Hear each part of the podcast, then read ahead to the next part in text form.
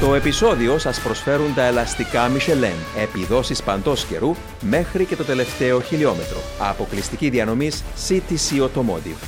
Ο Σέρτσιο Πέρες κέρδισε λοιπόν τόσο την κούρσα όσο και το sprint της Φόρμουλα 1 στην street πίστα του Αζερβαϊτζάν, δείχνοντας τον δρόμο στον διπλό παγκόσμιο πρωταθλητή Max Verstappen με τον 33χρονο Μεξικανό άσο της Red Bull Racing να μην βλέπει τώρα την ώρα να ξεκινήσει και η επόμενη αναμέτρηση της Φόρμουλα 1 αυτή την Κυριακή στην επίσης ελικοειδή ε, πίστα του Μαϊάμι, η οποία θεωρητικά ε, του προσφέρει μια ακόμα ευκαιρία να διακριθεί. Άλλο ένα επεισόδιο της σειράς Speed Zone Podcast κοντά σας, αγαπητοί φίλοι από μένα, τον ε, Δημήτρη Γιώκα, με την χορηγία του, ε, της CTC Automotive και των ελαστικών της Michelin. Μαζί μου, όπως πάντοτε, οι αγαπημένοι φίλοι, Σπύρος Τσαμαντάς, πρώην οδηγός αγώνων πίστας, F1 Sim Racer και F1 Collector, και ο Μάρος Κωνσταντίνου, πρώην engineer της McLaren στη Φόρμουλα 1, με τους οποίους θα συζητήσουμε άλλη μια φορά για το αγαπημένο μας αγώνισμα. Σπύρο, η ομάδα της ε, Red Bull Honda πέτυχε άλλη μια διπλή νίκη στη Φόρμουλα 1. Αυτή τη φορά όμως τα καλά νέα από πλευρά της ομάδας των κόκκινων τάβρων, τα καλά νέα για την ίδια, κακά για τους αντιπάλους της, ε, δεν έχουν να κάνουν με βενζίνη αλλά με μελάνι. Έπεσαν υπογραφές στο Milton Keynes, έτσι. Έπεσαν υπογραφές. Πολύ ευχάριστα τα νέα από το Milton Keynes. Ο Έντρια Νιού είχε ανανεώσει το συμβόλαιο του. Δεν ξέρουμε ακόμα τη χρονική διάρκεια, αλλά φημολογείται ότι είναι πολυετής. Είμαστε πολύ τυχεροί που θα συνεχίσουμε να έχουμε στη Φόρμουλα 1 αυτόν τον εξαιρετικό designer και τονίζω εξαιρετικό engineer. Μεγάλη τιμή για τη Φόρμουλα 1, είναι τεράστιο κεφάλαιο, μας έχει χαροποιήσει πάρα πολύ αυτή η εξέλιξη. Μάρια, σκεφτόμουν πρόσφατα τον Έντρια Νιού και έλεγα μέσα μου, όχι στις ομάδες στις οποίες πηγαίνει, στις ομάδες που εγκαταλείπει. Δηλαδή, αν πάμε στο 1990, όταν εγκατέλειψε την, την φυτοζωούσα τότε, αλλά που ανέβαινε πάνω την ομάδα της March, ε, καταποντίστηκε, χάθηκε μετά. Μετά όταν έφυγε από την Williams το 97, τέλος του 97, συνέβη και το ίδιο στην θρελική τότε πολυπρωταθλήτρια ομάδα της Williams. Όταν ε, έφυγε και από τη McLaren ε, μέσα της δεκαετίας του 2000 και εκεί συνέβη το ίδιο, καταποντίστηκε και η McLaren, έχει να πάρει παγκόσμιο τίτλο κατασκευαστών, παιδιά, η McLaren εδώ και 25 χρόνια. Από τότε που θυμάμαι, περιέγραφα τις κούρσες το 98 με τον Μίκα Χάκινεν και τον David Coulthard που πήραν τον τελευταίο τίτλο κατασκευαστών και θυμάμαι ότι ήταν. Ε, λέγαμε τότε στην περιγραφή μας, νιώθαμε μάλλον ότι δεν θα σταματήσει ποτέ να κερδίζει τίτλους αυτή η ομάδα και όμως έχει από τότε ένα τέταρτο του αιώνα να πάρει τίτλο. Άρα, από όποια ομάδα, σε όποια ομάδα είναι ο Εντρία Νιούι, γράφει ιστορία, αλλά από όποια ομάδα φύγει η Μάριε, αφήνει μια τρύπα, έτσι. Ναι, όντως Δημήτρη, σε όσες ομάδες έχει φύγει ο Αντρέα Νιούι, ε, επικράτησε ένα μικρό χάος γιατί είναι ο άνθρωπος κλειδί για τις ομάδες. Μπορεί να έχουμε χίλιους ή χιλιάδες μηχανικούς σε μια ομάδα, αλλά υπάρχουν τα άτομα τα οποία δίνουν τον ορίζοντα μιας ομάδας που είναι άνθρωποι κλειδιά. Από αυτό φάνηκε με τον Νιούι, όχι μια φορά, πάμπολες φορές σε όποια ομάδα έχει φύγει. Ε, επίσης το 2007 είχαμε το λεγόμενο το Spygate Θεωρητικά η McLaren πήρε το πρωτάθλημα κατασκευαστών, απλά στα χαρτιά δεν έχει δοθεί γιατί ο Max Mosley ήθελε να πάρει μια εκδίκηση από τον Ρον είναι μια άλλη ιστορία. Ο Μαξ Μόσλε βεβαίως ήταν ορκισμένος εκδικητής να ρίξει τον Ρον από το θρόνο του. Ακριβώς. Ε, αλλά να σημειώσουμε ότι είναι καλά ε, θετικά νέα για τη Red Bull, άσχημα νέα όμως για τους αντιπάλους γιατί έχουμε δει το πόσο ε, εξαιρετικός μηχανικός και ε, στα αεροδυναμικά είναι ο Άντρια Νιού, άρα μπορούμε με έναν τρόπο να θεωρήσουμε ότι η επιτυχία της Red Bull θα συνεχιστεί. Είστε έτοιμοι μπορείτε να πάτε όπου θέλετε, όποτε θέλετε, ό,τι καιρό κι αν κάνει. Γιατί τα ελαστικά Michelin προσφέρουν επιδόσεις που φτιάχτηκαν να διαρκούν. Ανακαλύψτε τα ιδανικά ελαστικά για εσάς σε εξουσιοδοτημένους μεταπολιτές σε όλη την Κύπρο. Για περισσότερες πληροφορίες καλέστε στο 7777 1900. Με τη σφραγίδα ποιότητας τη CTC Automotive. Λοιπόν, να παραμείνουμε έτσι στην απόδοση της Red Bull και να πάρουμε ένα και τους πιλότους, παιδιά. Είχαμε έναν Σέρτσο Πέρες να είναι στο καλό του weekend, σε φόρμα, πάνω σε μια πίστα που σίγουρα τον βλέπουμε να αποδίδει. Ε, μια πίστα υποστροφική που δεν βολεύει τον, ε, αν μπορούμε να την πούμε υποστροφική, όπως θα είναι και η επόμενη, που δεν βολεύει τον Max Verstappen. Βοηθήκε βεβαίως και από το αυτοκίνητο ασφαλείας. Είχε και τα προβληματάκια του ο Verstappen και με το setup που παραπονέθηκε με από το 10ο γύρο είχε πρόβλημα με τα, με τα ελαστικά, με τη φθορά τους. Είχε γίνει το πρόβλημα με, το, με την, ε, με τον προγραμματισμό φρεναρίσματος του κινητήρα και με το διαφορικό τέλος πάντων. Ε, αλλά να μην αφαιρέσουμε όλη την ε, λάμψη από τον ε, Πέρες. Πώς είδες τον Πέρες και πώς είδες τον ε, Verstappen, ε, Ο Σπύρο. Πέρες είναι σταθερή αξία σε street πίστες. σω τον εξητάρουν οι τύχοι και οι μπαριέρες να είναι κοντά. Ε, Προφανώς έχει να κάνει με τη συγκέντρωσή του, αν και ένα μικρό λάθος παρολίγο να του στοιχήσει προς το τέλος του, του Grand Prix. Είχε κάποια προβλήματα ο Max Verstappen. Φάνηκε και στα προκριματικά που έχασε διπλά παρακαλώ από τη Ferrari Ναι. το, η Παρασκευή και το Σάββατο. Γενικά είναι ένα πρόβλημα που έχει ο Max φέτος με το διαφορικό και το φρενάρισμα του κινητήρα. Παραπονιέται, έχει πολλά Grand Prix. Ναι, Απλά η αλήθεια. Red Bull Racing είναι τόσο πολύ μπροστά σε απόδοση που επισκιάζει τα προβλήματα η απόδοση. Ακριβώς. Είναι αυτό που έλεγα. Και επειδή είχε και άλλα προβλήματα αυτό το weekend εκτός αυτού, ε, φάνηκε πιο έντονο αυτό το weekend το συγκεκριμένο πρόβλημα του Verstappen, έτσι. Η διαφορά δεν ήταν χαοτική όπως ήταν στα προηγούμενα Grand Prix. Αυτό είναι έτσι ένα φως στο τούνελ, ένα φως ελπίδας Ναι. που έχουμε για τη συνέχεια. Διότι ανεβαίνουν οι ομάδες πίσω, πλησιάζουν τη Red Bull Racing, έρχεται το καλοκαίρι που μπαίνει η ποινή της Red Bull σχετικά με τον αεροδυναμικό έτσι, περιορισμό. Ούτε λόγος για sandbagging. Σίγουρα η Red Bull. Κανένας Ναι, λόγος δεν θα έχανα δύο φορές τα προκριματικά. Να Και εξηγήσουμε εδώ το sandbagging, αυτές οι φήμες που κυκλοφορούν ότι η ομάδα μπορεί να υ- υπο. Ε, πώς να το πω τώρα, υπολειτουργεί όσον αφορά την απόδοση της εννοούμε. Μα ε, πώς γίνεται που να δεν υπολειτουργεί. γίνεται, ναι, ακριβώς. ακριβώς. Τε- Ούτε Τέσσερα λόγο. στα τέσσερα, ούτε, ούτε λόγος Ούτε να λόγος. γίνεται. Αλλά, Μάριε, θαύμασα τον Σέρτσιο Πέρες πάνω σε εκείνη τη στροφή 16. Ο τρόπος που εκτείνασε την ουρά, έγλυφε εκεί τον ε, τείχο παρολίγων, είχε και το, το ατύχημα. Ήταν πάνω στην κόψη σε μια πίστα που σίγουρα λατρεύει. Ε, Είναι και απαλός στο χειρισμό των ελαστικών του, αλλά δεν μπορείς να τον πεις Αλέν Πρόστ, γιατί εάν πάμε πίσω στη δεκαετία του 80, ο Αλέν Πρόστ με πόσους, 1200, 1400 πόσους ύπου στα προγραμματικά και εκείνος ο, ο υπερπιλότος, ο καθηγητής, δεν, δεν, δεν έφευγε ούτε, ούτε ίντζα το μονοθέσιο από την αγωνιστική γραμμή, ούτε καροστό από την αγωνιστική γραμμή. Στην περίπτωση του Πρόστ, τα έκανε όλα να μοιάζουν τόσο εύκολα και ανιαρά. Και αυτός είναι και ο λόγος που συχνά μιλούμε περισσότερο για τον Σένα παρά για τον Πρόστ, που προσωπικά θαυμάζω πάρα πολύ και τον Αλέν Πρόστ και εσείς γνωρίζω το, το ίδιο.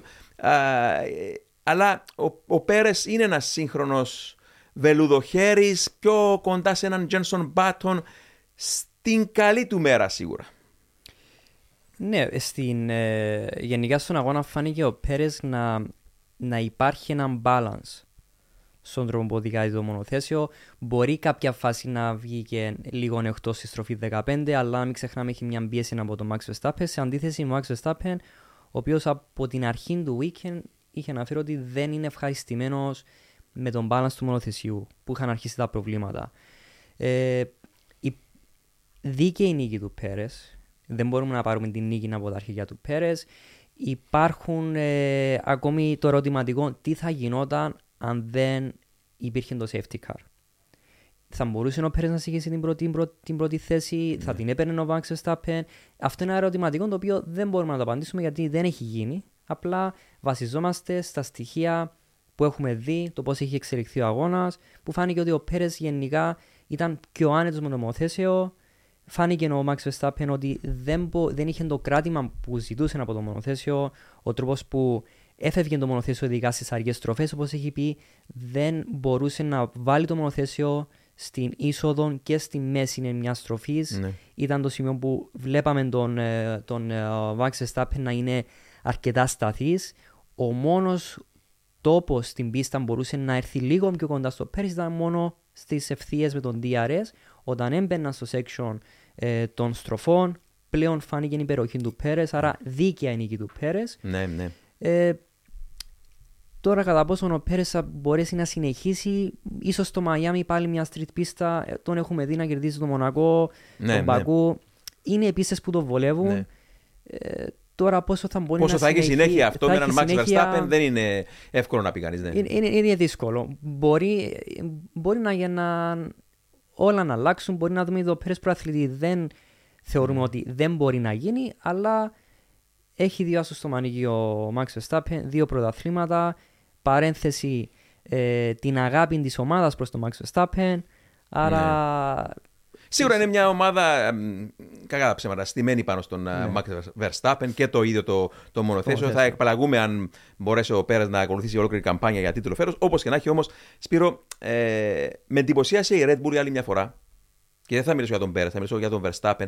Όταν στους πρώτους δύο-τρεις γύρους, χωρίς ακόμα DRS, ο τρόπος με τον οποίο έφτανε την Ferrari του Charles Leclerc ήταν τρομερός. Και βεβαίως μάθαμε, είδαμε στη Μελβούρνη τη δύναμη του DRS πόσα προσπέρασε τον Χάμιλτον με τον DRS ανοιχτό 20 χιλιόμετρα ταχύτερος στην ευθεία από, τον, Προχθές από την ήταν Mercedes 30. του Χάμιλτον. Προ, προχθές 30 με DRS. Άρα και χωρίς DRS είναι συγκλονιστικό το πώς η Red Bull πετυχαίνει αυτές τις, εξακολουθεί να πετυχαίνει αυτές τις ταχύτητες στην ευθεία. Είναι ένα εξαιρετικό μονοθέσιο. Ο Έντρια Νιούι θεωρώ μέχρι σήμερα ότι είναι το καλύτερο μονοθέσιο που έχει σχεδιάσει. Είναι μακράν μπροστά από τον ανταγωνισμό. Δεν Να θα πω- διαφωνήσω. Να πούμε ότι έφεραν καινούριο πάτωμα και καινούρια side pods. Από αλλού περιμέναμε να έρθουν τα side pods, από αλλού ήρθαν. Διότι ξέρουν ότι το καλοκαίρι πλησιάζει, ο χρόνος θα περιοριστεί και πιέζουν να ανοίξουν την ψαλίδα της διαφοράς από τώρα για να μην μπορεί να καλυφθεί ως ύστερα. Και να πούμε, συγγνώμη, Σπύρος, στον κόσμο οι αλλαγές αυτές με τα sidepod έγιναν κυρίως για να επανατοποθέτηση των α, ψυχτικών των ραδιατέρ μέσα και αυτό έφερε όφελος, διπλό όφελος. Έφερε ότι το αυτοκίνητο ψύχεται καλύτερα, αλλά κατευθύνει και τον αέρα στο κάτω μέρος, νομίζω, του, του μονοθέσου και προς το πίσω μέρος καλύτερα. Άρα ταχύτερη αεροροή, περισσότερη κατώθηση. Πάλι ο μάγος Έντρια Νιούι, εκεί που είχε ένα μήνα περίπου, μην ξεχνάμε διάλειμμα, διάλειμμα Ναι. έκανε τα μαγικά του. Έκανε τα μαγικά του. Σίγουρα ψήνεται από πριν αυτή η λύση. Απλά τελειοποιήθηκε και παρουσιάστηκε στο Μπακού. Είναι ε, να εξηγήσουμε γιατί η Red Bull έχει τόσο μεγάλη διαφορά σε τελική ταχύτητα από τους άλλους. Εκεί που ξύνει το κεφάλι και ο, ο Βασέρ της Ferrari. Ε, Εκεί που ξύνει το κεφάλι, νομίζω ξέρει ο Βάσερ που είναι η διαφορά. Ε, αν δει κάποιος την πίσω αεροδομή, είναι δύο στοιχεία. Το πάνω στοιχείο και το κάτω. Ενώ το, το διάζωμα, τα Ναι, δύο. ναι, ναι. Το πάνω σε στοιχείο, το πάνω διάζωμα, στις άκρες, αν πάει κάποιος και δει, η απόσταση που έχουν από πάνω μέχρι κάτω είναι μικρότερη σε σχέση με τον ανταγωνισμό. Ναι, ναι. Είναι μικρότερο. Είναι περισσότερο το flow και είναι πιο αποδοτικό το DRS στο να ανοίγει. Εκεί είναι η διαφορά. Είναι αυτό σε φαίνεται συνδυασμό καθαρά- με τα υπόλοιπα, Ο- αλλά ναι. είναι βασικό. ναι, Γιατί. Ναι, ναι. Όσο για το ότι μπορούσε να ακολουθήσει το Leclerc με καταιγιστικό ρυθμό, είναι ανώτερο ο ρυθμός της RB19. Πολύ ανώτερο από της Ferrari. Και σίγουρα το DRS της Red Bull δεν χρειάζεται λιπαντικό όπως της Aston Martin, παιδιά. το ακούσαμε και αυτό. Χρειάστηκε λιπαντικό για να βοηθήσει την, την πτέρυγα να ανοίγει. Η, Είναι flap. το, το flap. το ναι. flap. Ναι, ναι, ναι. Ναι, το, το πρόβλημα ήταν ε, λόγω της, της δύναμης του αέρα στην ευθεια και επίσης υπήρχαν τα λεγόμενα bumps, δηλαδή κάποιες αναπηδήσεις που Μάριε, η πιο μεγάλη ευθεία στο πρωτάθλημα. 1,6 1,6 χιλιόμετρα. και, και αυτό που λες με τα bumps σίγουρα δεν βοήθησε. Ναι, δεν βοήθησε λόγω της ε, δύναμης που ασκούνταν στο πτερίγιο δεν μπορούσε τον DRS που είναι απλά ένας ε, λεγόμενος MOOC sensor, είναι μια βαλβίδα για παράδειγμα, ηλεκτρική βαλβίδα, δεν μπορούσε να ασκήσει την αντίθετη πίεση για να ανοίξει τον DRS. Και γιατί αυτός- μπο- μπορούσε ο, ο, οι Aston Martin να ανοίξουν τον DRS όταν ήταν πίσω από άλλα μονοθέσια. Και αυτό όμως σκόρωσε την απόδοση της Aston Martin στον αγώνα. Ναι. Αν λάβεις υπόψη κιόλας ότι ε, είναι ένα από τα πιο. Τα αυτοκίνητα, ένα από τα μονοθέσια τα οποία έχουν ε, πολύ ψηλό συντελεστή οπισθέρκου σας. Έχοντας επιπλέον και αυτό το πρόβλημα, σίγουρα ε, νικήθηκε καθαρά τελικά ο Φερνάντο Αλόνσο από τον, ε, από τον Leclerc. Ναι. Ναι. Να πω κάτι πάνω σε αυτό το πρόβλημα. Τα ίδια προβλήματα παρατηρήσαμε πέρσι στην RB18 του Max Verstappen στη Βαρκελόνη. Και αν δεν απατούμε εκεί, η Ferrari φέτος αντιμετώπισε κάποια προβλήματα με την πτέρυγα. ναι, νομίζω Ίσως, πως... ίσως είναι ένα συνδυασμό Ναι, λόγω ναι, του ναι, budget ναι. cap και του ψηλού βάρους που έχουν τα μονοθέσια που προσπαθούν να γλιτώσουν βάρος. Σωστά είπε ο Μαριό, είναι ένας μηχανισμός που είναι στάνταρτ. Και Σπύρο, πολύ σωστά έλεγες και εσύ από την αρχή της σεζόν ότι οι ομάδες αντιμετωπίσουν περισσότερα προβλήματα φέτος και το περιμέναμε αυτό μετά και από περιορισμένα, πιο περιορισμένα δοκιμαστικά που είχαν φέτος. Και όλες έχουν μικρό προβλήματα. Δηλαδή δεν κάθεσαι πίσω και λες ούτε η Red Bull δεν το κάνει αυτό. Α, θα κερδίσουμε όλους τους αγώνες φέτος. Δηλαδή ο κόσμος δεν πρέπει να το βλέπει έτσι. Γιατί ένας αγώνας Φόρμουλα 1, κάθε αγώνας Φόρμουλα, είναι, είναι ένα στράκολ, μια, μια, μια μάχη ενάντια στο χρονόμετρο το Σαββάτο και μια μάχη την Κυριακή. Όποιος αντέξει όλους εκείνους τους γύρους με τα ελαστικά, με το setup να το βγάλει όλη την κούρσα άψογα. Αν δεν απατώμε, έχουν ε, συμφωνήσει μεταξύ τους οι ομάδες για αύξηση του κινητήρα φέτος κατά ένα. Αν Ναι. δεν απατώμε, έχει ψηφιστεί, έχει συμφωνηθεί ήδη αυτό λόγω των προβλημάτων. Λόγω της αξιοπιστίας εννοώ. Ναι, ναι, ναι. ναι. Λοιπόν, παιδιά, δεν έχετε κάτι άλλο να προσθέσετε για τη Red Bull. Να πάμε προς το φλέγον θέμα ε, ε, του συγκεκριμένου weekend που μας ε, πέρασε και θα έχουμε και άλλα τέτοια weekends ε, φέτος. Να μιλήσουμε λίγο για το sprint racing. Θα σας ρωτήσω ξεχωριστά τον καθένα σας πώς. Ε, ποια είναι η άποψή σας για το, και για το νέο φόρμα του sprint racing και γενικότερα για το sprint racing. Ε, ναι, το sprint racing. Η άποψη μου ότι δεν έπρεπε να υπάρχει sprint racing στη Φόρμουλα 1. Ο λόγος που το λέω αυτό είναι επειδή το φόρμα της Φόρμουλα 1 πάντα ήταν έναν practice, προκριματικά αγώνας. Άρα το highlight του weekend πάντα πρέπει να παραμένει ο αγώνας της Κυριακής. Ε, το sprint race καταλάβω ότι θέλουν να έρθει στη Φόρμουλα 1 για να αυξήσει το λεγόμενο entertainment, το excitement. Αλλά η Φόρμουλα 1 πρέπει να ξεχωρίσει ποιο κομμάτι είναι entertainment, ποιο κομμάτι είναι excitement. Δηλαδή, το, το ποιο κομμάτι είναι το entertainment, ποιο είναι το sport. Το sport mm. παραμένει ο αγώνας που είναι της Κυριακής.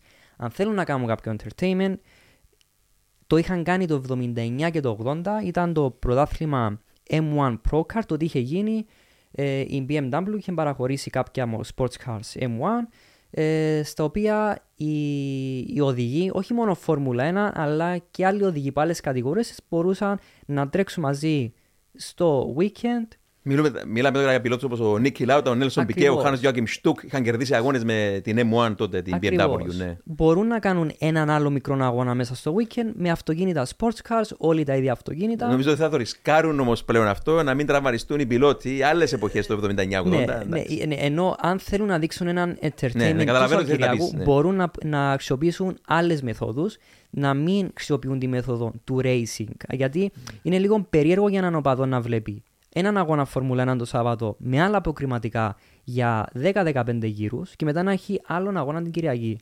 Και οπωσδήποτε, Σπύρο, είχαμε μ, λιγότερη προετοιμασία ως εκ τούτου των ομάδων για την κούρσα της Κυριακής. Δηλαδή, είναι αστείο το ότι πήγαμε τελικά ε, στην κούρσα της Κυριακής και είχαν maximum τέσσερις συνεχόμενους γύρους οι ομάδες στην ε, πίστα.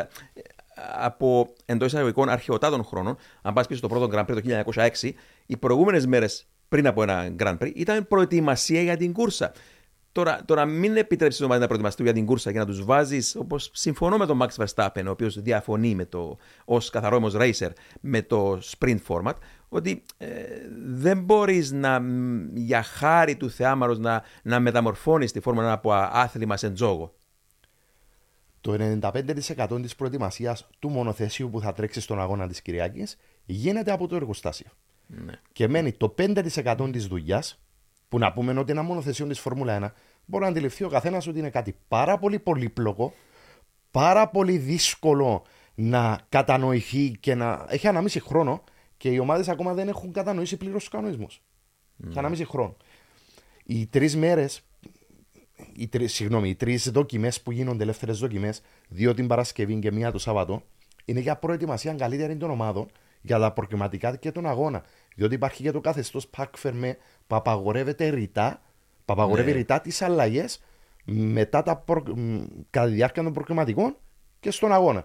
Άρα είναι απαραίτητες αυτές οι, οι ώρες που έχουν την Παρασκευή και το Ναι, Σαββάτο το πρωί. οπωσδήποτε. Δεν μπορείς να τις στερήσεις απλά για το show ή το entertainment. Δεν Ωραία. γίνεται. Ο Μάριο εξέφρασε ήδη μια άποψη. Μάριο, δεν ξέρω αν έχεις άλλη άποψη για το. Θα σας ρωτούσα τώρα. Τι, τι, τι θα η η δική σας εισήγηση, έτσι για να βάλουμε κάτι στην, στη συζήτησή μας, τι θα ήταν αντί sprint racing, πώς θα μπορούσε, αν θέλετε, να βελτιώσει η φόρμουλα χωρίς τεχνητό θέαμα; Το αυθεντικό excitement. Ο, ο ένας τρόπος είναι αυτός που έχω πει. Ένας αγώνας sport πρωτοτύπων το Σάββατο για να βάλουν το entertainment, αφού θέλουν να βάλουν entertainment στο weekend, να γίνει με αυτόν τον τρόπο. Αλλά οι οδηγοί έχουν κάνει παράπονα ότι το να έχουμε 25-24 αγώνες, τα οποία είναι τετραήμερα, δεν είναι τρίμερα. Αρχίζουν από την Πέμπτη, που πρέπει οι ομάδες να είναι στην πίστα να αρχίζουν το, οι συνεντεύξεις το, και όλα αυτά. Πέμπτη, Παρασκευή, Σάββατο και Κυριακή είναι τετραήμερο. Τι μπορούν να κάνουν είναι να κρατήσουν τα practice sessions το Σάββατο και να γίνει το qualifying την Κυριακή όπως ήταν το 2005 που ήταν μισό qualifying το Σάββατο, το άλλο μισό την Κυριακή και μετά να πηγαίνουν σε ένα ε, αγώνα της Κυριακής με έναν χρόνο να μπορούν να κάνουν τελευταίο setup. Σωστά έχει πει ο Σπύρος ότι το 95% γίνεται στον εξομοιωτή. Γιατί έχουν έναν 5% οι ομάδες να μπορούν να κάνουν το setup του μονοθεσίου. Για το εξομοιωτής ε, υπάρχουν πάνω από 200 παραμέτρους που μπορεί να αλλάξει ο μηχανικός στον εξομοιωτή για να μπορεί να φέρει ε, στο setup που θέλει ο οδηγός. Έχουμε δει ότι το Practice 2, το FP2, είναι το πιο σημαντικό practice session της Φόρμουλα 1. Τρέχουμε τα short runs, θεωρητικά αν δει κάποιος το Practice 2, κατά 90% ξέρει ποιος θα, πώς Είναι ο θα καθρέφτης του είναι ο αγώνα. καθρέφτης του qualifying και αν δεις και το Practice 3, πλέον γνωρίζεις πώς θα εξελιχθεί ο αγώνας. Παρέθεση, παλαιότερα παιδιά, η Φόρμουλα 1, μίλησες για Κυριακή. Κυριακή πρωί είχαμε το λεγόμενο warm-up, ημίωρο, 30 λεπτά warm-up. Και εκείνο, παιδιά, πραγματικά ήταν η τελευταία φορά που οι ομάδες ρύθμιζαν καθαρά τα μονοθέσια τους για την κούρσα της, του απογεύματος. Και ήταν πραγματικός καθρέφτης. Θυμάμαι αν έπαιρνες τη σειρά που τερμάζα σε εκείνο το warm-up με βαριά τα καυσίμου με το εντελώς ρυθμιστή αγώνα. Ήταν καθρέφτιζε τρομερά τον αγώνα ε, εκείνο το warm-up. Και, και, αυ- και αυτή είναι. Εντάξει, τώρα είναι αυτό που είπες, είναι δύσκολο να, να, να τραβήξει μια γραμμή φόρμα που θέλει excitement και που θέλει αυτό το... Ναι, μπο- μπορεί, μπορεί να δουλέψει η Φόρμουλα 1 με ένα practice session. Ίσως να γίνει πιο πολύς χρόνος αν θέλουν να έχουν ένα practice session. Απλά πρέπει να είναι πιο οργανωμένοι στο πώς γίνεται το practice. Γιατί πρέπει να κάνουν setup. Το πιο σημαντικό πρέπει να δουν τα ελαστικά. Πρέπει να δουν τι ελαστικά πρέπει να αξιοποιηθούν στον αγώνα. Ε, θύμα του practice του FP1 έχει πέσει ο Carlos Sainz. Είχε μια άσχημο weekend για το λόγο ότι δεν είχε χρόνο στο practice να κατανοήσουν τα ελαστικά και το μονοθέσιο. Ε, Υπάρχουν, υπάρχουν, πάντοτε υπάρχουν θύματα στο sprint format. Ακριβώς. Δυστυχώς. Ε, Ναι. υ- υπάρχουν τα θύματα που θέμα ε, να, να έχουν ε, συμπλοκές να χτυπήσουν. Είχαμε δει το Max Ναι. Verstappen με ένα site post το οποίο το μισό είχε ε, αφανιστεί λόγω του racing incident με τον George Russell. Ναι. Υπάρχει το budget cap. Και το πιο σημαντικό είναι ότι αν κάνεις το FP1 την Παρασκευή, πας για qualifying την Παρασκευή, είναι το park fair με ό,τι έχει πει ο Σπύρος. Ναι, ναι. Κλείνεις το park fair με, δεν μπορείς να, να αλλάξεις κάτι στο Να μονοθέσιο. κάνεις αλλαγές δεν μπορείς. Μετά πας sprint race και shootout, που θεωρητικά το sprint race και το shootout είναι έναν extension του practice της Φόρμουλα 1. Κατανοούν τα μονοθέσια, αλλά δεν μπορούν να πάνε πίσω να κάνουν αλλαγές. Άρα, αν θέλουν να κρατήσουν το, το sprint race, πρέπει να είναι πιο relaxed στους κανονισμούς pack fermé. Να μπορούν να κάνουν κάποιες αλλαγές μετά το sprint race μέχρι να πάνε στον αγώνα της Κυριακής. Σπύρο, η δική σου άποψη; Τι θα άλλαζες. Τι ε, θα άλλαζες; ναι, ναι. Μου άρεσε πάρα πολύ ο τρόπος που ήταν το σύστημα το 2003. Είχαμε την Παρασκευή την κατάταξη των πιλότων στις ελεύθερες δοκιμές οι οποίες ήταν η κατάταξη που θα ξεκινούσαν τα προκριματικά του ενός γύρου. Είμαι υπέρμαχος των προκριματικών του ενός γύρου. Ο πιο γρήγορος πιλότος του κόσμου στο πιο γρήγορο γύρο του κόσμου τη συγκεκριμένη στιγμή. Ένας και μόνο γύρος. Εάν κάνεις το παραμικρό λάθος θα σου στοιχήσει και στον αγώνα. Και είμαι υπέρμαχος επίσης του όπως προανέφερες πριν το warm-up. Είμαι υπέρμαχος του warm-up. Ένα Ναι, ημίωρο ναι, ναι. warm-up πριν τις κούρσες. Χωρίς το park fermé. Ναι. Φαντάζεσαι πόσο excitement ε, για τον κόσμο θα ήταν αυτό με το ένας γύρος προκριματικά να βλέπεις και ένα μονοθέσιο στην πίστα. Και να βλέπεις τις κάμερες να αλλάζουν πάνω του και να βλέπεις Ναι, την ναι. προσπάθεια του πιλότου να πάρει το τελευταίο εκατοστό. Είναι κάτι το Μαρία. εξαιρετικό. Ε, αυτό που έχει πει ο Σπύρος είναι πάρα πολύ σημαντικό. Ε, εμένα μου άρεσε το ένας πιλότος για να τρέχει Ναι, για ναι, ένα ναι. γύρο. Είχαμε το πρόβλημα πότε θα βρέξει, πότε δεν θα βρέξει. Ναι. Υπήρ- Υπάρχουν αυτά. Αλλά αν γίνει αυτό, το qualifying, ποιοι θα παίρνουν pole position θα αλλάξει ριζικά. Αν Όλα- έχουν ένα ναι. γύρο. Γιατί ο πιο γρήγορος σε ένα γύρο τώρα στον Κρήτη είναι ο Φερνάντο Αλόνσο. Αν δούμε και που έτρεχε με την Αλπίν, ε, ο, ήταν, όταν έβγαινε στην πίστα, πάντα ο Αλόνσο ήταν στους πιο γρήγορους. Μετά όμως ήταν πιο κάτω στο qualify γιατί πλέον οι άλλοι ε, σε ομα- οι πιλότοι μάθαιναν το μονοθέσιο σιγά σιγά με κάποια adjustments μπορούσαν να πάρουν την ταχύτητα αλλά σε raw speed ο άλλος ήταν ο πιο γρήγορος γιατί θα, θα αλλάξει ριζικά Ναι. πώς θα είναι το qualify να γίνει αυτό. Ό- όλα αυτά τα έζησα πίσω από το μικρόφωνο ε, ε, ε, μέσα στις δεκαετίες του 90. Θυμάμαι για παράδειγμα Grand Prix Αργεντινή. Μίλησε για βροχή ο Μάριος. Grand Prix Αργεντινή, τι έγινε; Παρασκευή προκριματικά, Σάββατο προκριματικά είχαμε τότε στη Φόρμουλα 1 και Παρασκευή και Σάββατο. Και όποια μέρα έγραφες τον ταχύτερο σου χρόνο, έπαιρναν εκείνο τον χρόνο και ξεκινούσες την κούρσα βάσει εκείνου του χρόνου. Είτε Παρασκευή είτε Σάββατο έγραφε τον ταχύτερο σου χρόνο. Το πρόβλημα όμως ήταν ότι αν έβρεχε την, ε, το Σαββάτο, δεν έβγαινε κανείς στην πιστα Ε, συγγνώμη, ανάποδα. Ανέβρεχε το, την Παρασκευή. Ανέβρεχε την Παρασκευή στην πίστα, εφόσον γνώριζαν ότι ακολουθεί προγραμματική περίοδος του Σαββάτου, δεν έβγαινε κανείς στην πίστα την Παρασκευή. Εκτός και αν το όνομα σου ήταν Jean Alesi, και δεν θα ξεχάσω, παιδιά, τον Jean Alesi Παρασκευή να ρίχνει καρέκλες στην πίστα του Buenos Aires, να βγαίνει έξω στην πίστα, να γίνει την Ferrari 412, α, η οποία ήταν αγγελοκάμοντη σχεδιασμένη από τον John Barnard, και να σπινάρει τους τροχούς του μέσα στην βροχή, να, να κάνει φοβερές πλαϊολισθήσεις και το κοινό να εκστασιάζεται πάνω στις κερκίε. Και εδώ είναι που θα καταλήξω. Γιατί η Φόρμουλα 1 έφερε το sprint; Διότι από τη στιγμή που έχεις μια Φόρμουλα 1 που δεν έχεις αυτοκίνητα να γλιστρούν θεαματικά πάνω στην πίστα, που δεν έχεις, που μάλλον έχεις πίστες που πλέον είναι αεροδρόμια, δεν είναι στενές πίστες. Δεν κάνει ακροβασία ο πιλότος πάνω στο σχοινί σε όλες τουλάχιστον τις πίστες, γιατί υπάρχουν κάποιες εννοείται καλές πίστες. Και από τη στιγμή που δεν ακούς ήχο, μιλούσαμε προηγουμένως πριν που είμαι στο στούντιο και έλεγες για μια μινάρτη, και είναι οι δικές μου αλλαγές που, που, που, θα ήθελα να κάνω, αν μου δίνονταν ευκαιρία εμένα προσωπικά. Αλλά τι θα έκανα, ένα από τα. Θέλει θέαμα το κοινό. Όχι, να το δώσουμε θέαμα. Εάν μπορέσει η FI Παρασκευή πρωί και Σάββατο πρωί να μολύσει την πίστα μία μινάρτη M189 με κινητήρα Cosworth 3,5 λίτρα σχεδιασμένη από τον, ε, το μονοθέσιο σχεδιασμένο από τον φοβερό τον Άλτο Κώστα και να, να νιώσει ο κόσμος ξανά το, τον τρόπο που η Φόρμουλα 1 μασούσε κάποτε σίδερα, σίγουρα θα εκστασιαστούν οι θεατές πάνω στην κερκίδα και θα πούν: Ωραία, παιδιά, έχω θέαμα. Αλλά μιλώντας πιο τεχνικά, εγώ κάποιες αλλαγές που θέλω να κάνω είναι. Μπορεί να ακουστεί παράξενο τώρα αυτό, αλλά θα ήθελα να, να αφαιρεθεί το DRS γιατί είδαμε ένα οροσημάδι στην, ε, να φύγει τον DRS εντελώς από τη Φόρμουλα 1. Είδαμε ένα οροσημάδι παρόλο που παραπονέθηκαν ανάποδα οι ομάδες ότι έπρεπε να μεγαλώσει η ζώνη και να έχουμε ε, πιο μακριά ζώνη DRS σε μήκος. Αλλά είδαμε, ε, είδαμε ένα σημάδι στην αρχή του αγώνα. Είδαμε έναν και στους δύο αγώνες, στο sprint και στην κούρσα της ε, Κυριακής, είδαμε έναν Charles Leclerc με μια Ferrari να φεύγει μπροστά.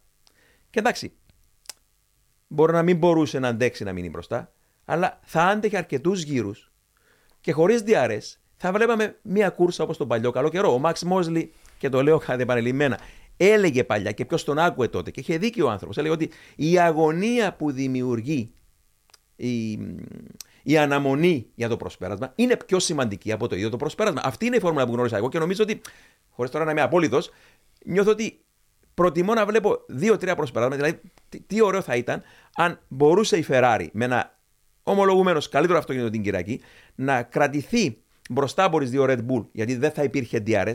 Λέω τώρα με ένα καλύτερο μονοθέσιο, γιατί ακόμα δεν μπορεί να επιζήσει με την Red Bull. Και να βλέπαμε ένα προσπέρασμα του, του Πέρες τελευταία τρεις γύρους για την νίκη και θα τρίβαμε όλα τα μάτια και θα λέγαμε Να, κρίθηκε η κούρσα με ένα μόνο προσπέρασμα, χωρίς DRS, γιατί πάλεψε πάνω στην κόψη του ξεραφιού ο Πέρε να περάσει τον Leclerc και θα μιλούσαμε λίγο για εκείνο το προσπέρασμα. Και για να κλείσω με τις δικές μου απόψεις, το άλλο που θα έφεραν στη Φόρμουλα εφόσον θέλουν θέαμα, να έρθει πίσω πόλεμος ελαστικών. Από τότε που έχουμε έναν προμηθευτή ελαστικών, Σπύρο γνωρίζεις πολύ καλά ότι τα πράγματα είναι καλουπωμένα, ενώ όταν έχεις δύο να μάχονται, έχεις πολύ διαφορετικά αποτελέσματα στα προγραμματικά και πολύ διαφορετική εικόνα στον αγώνα και αυτό δεν σταματά από κούρσα σε κούρσα να αλλάζει η κατάταξη όταν έχεις ένα πόλεμο ελαστικό. Και όλα αυτά που συζητούμε τόση ώρα, όλων μας οι απόψεις, δεν έχουν να κάνουν με τεχνητό θέαμα ή με τζόγο. Είναι απόψεις που νομίζω θα χαροποιούσαν και τον Max Verstappen. Οπωσδήποτε. Συμφωνώ με τη σκέψη σου, Δημήτρη μου. Να προσθέσω κάτι που είπες για τον DRS αν έφευγε. Το να ακολουθείς ένα μονοθέσιο που κοντά δημιουργεί ένα πρόβλημα σε σένα. Μειώνει την απόδοση των φρένων και υπερθερμαίνει τα, τα ελαστικά και τους προσφέρει έξτρα φθορά, πρόορη φθορά. Δεν ήταν βέβαιο ότι θα μπορούσε κάποιος να προσπεράσει τον Λεκλέκ ή τέλος πάντων τον πρωτοπόρο, να μην πούμε ονομαστικά, ναι, ναι, ναι. γιατί μπορούσε με ένα οδήγημα έτσι μαεστρικό να προκαλέσει στο τέλος και λάθος στον άνθρωπο που τον κυνηγούσε και να είχαμε ακόμα περισσότερο θέαμα να έρχεται και ένας Φερνάντο άλλο από πίσω ναι, ναι, να ναι. ανακατευτεί λίγο η τράπουλα. Είναι εξαιρετική ιδέα αυτό. Και είναι και άδικο για το, αυτό που προηγείται. Το ότι δεν έχει DRS ναι. ενώ έχει ο. Μα αυτό είναι που παρακολουθούσαμε δεκαετία του 80 και του 90. Δεν είναι από το κεφάλι που το έβγαλε αυτό. Είναι βάση το τι βλέπαμε ναι. παλιά στους αγώνες που ήταν μια φόρμουλα που, που δούλευε οπωσδήποτε. Δηλαδή, ειδικά μιλούσαμε προηγουμένως για τον uh, καθηγητή, τον Αλέν Πρόστ, ο οποίος ήταν μάγος στον τρόπο που προστάτευε τα ελαστικά του, άσε τώρα που είναι τα ελαστικά, είναι πολύ διαφορετικού Ναι, βέβαια. είδους. Δηλαδή, ο Πρόστ τότε, λέμε τώρα για τον Πέρε, ότι είναι καλός στο χειρισμό ελαστικών. Ο Πρόστ ήταν μάγος πραγματικά, γιατί εκείνα τα ελαστικά δεν ήταν κατασκευασμένα να αντέχουν του γύρους και τα έκανε να αντέχουν και έκανε τη στρατηγική στον εγκέφαλο του. Και έβλεπε έναν Σένα που ήταν πιο aggressive, πιο επιθετικός, για παράδειγμα με την εποχές με τη Lotus, τότε ακόμα που ανεβαίνει πάνω σιγά σιγά και ε, προσπαθούσε, οδηγούσε, έλεγαμε, έλεγαμε τότε τα ελαστικά με το σχεδόν φέρονταν το, το, το τέλει. Το, μέσα στο, Ναι, κάτω, ναι. Από το, κάτω από το πέλμα, τόσο πολύ το έπαιρνε στα άκρα ως ένα μέχρι να κάνει τη στάση, μέχρι να κάνει τη στάση του, που στάση τότε για αλλαγή ελαστικών, που νομίζω ότι τότε βλέπαμε κούρσες στις οποίες